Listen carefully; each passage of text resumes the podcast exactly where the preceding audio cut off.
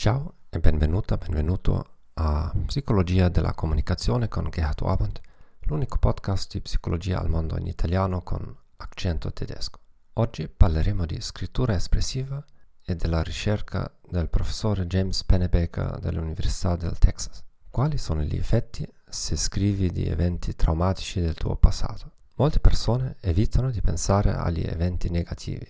Il mantra moderno da decenni è pensa positivo. D'altra parte, gli studi dimostrano che richiede uno sforzo mentale costante per reprimere i ricordi e le emozioni legate ad eventi traumatici. Questo può avere gravi effetti sulla salute a lungo termine. Secondo la sua ricerca è utile esprimere quelle esperienze per iscritto, soprattutto per le persone meno inclini a parlare liberamente delle proprie emozioni con gli altri, come ad esempio uomini aggressivi. Ecco un elenco dei vantaggi della scrittura espressiva che sono stati documentati nel corso degli anni.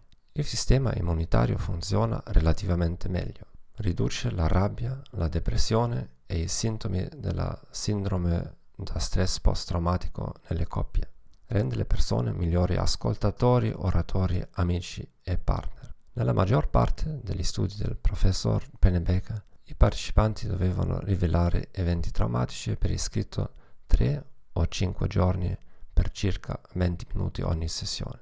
Ecco i risultati di uno studio di ricerca che è direttamente rilevante per il posto di lavoro.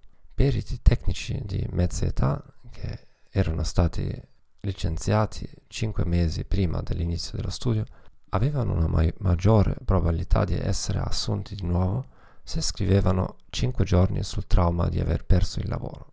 I partecipanti al gruppo di controllo hanno scritto soltanto sulla propria gestione del tempo. Quoto.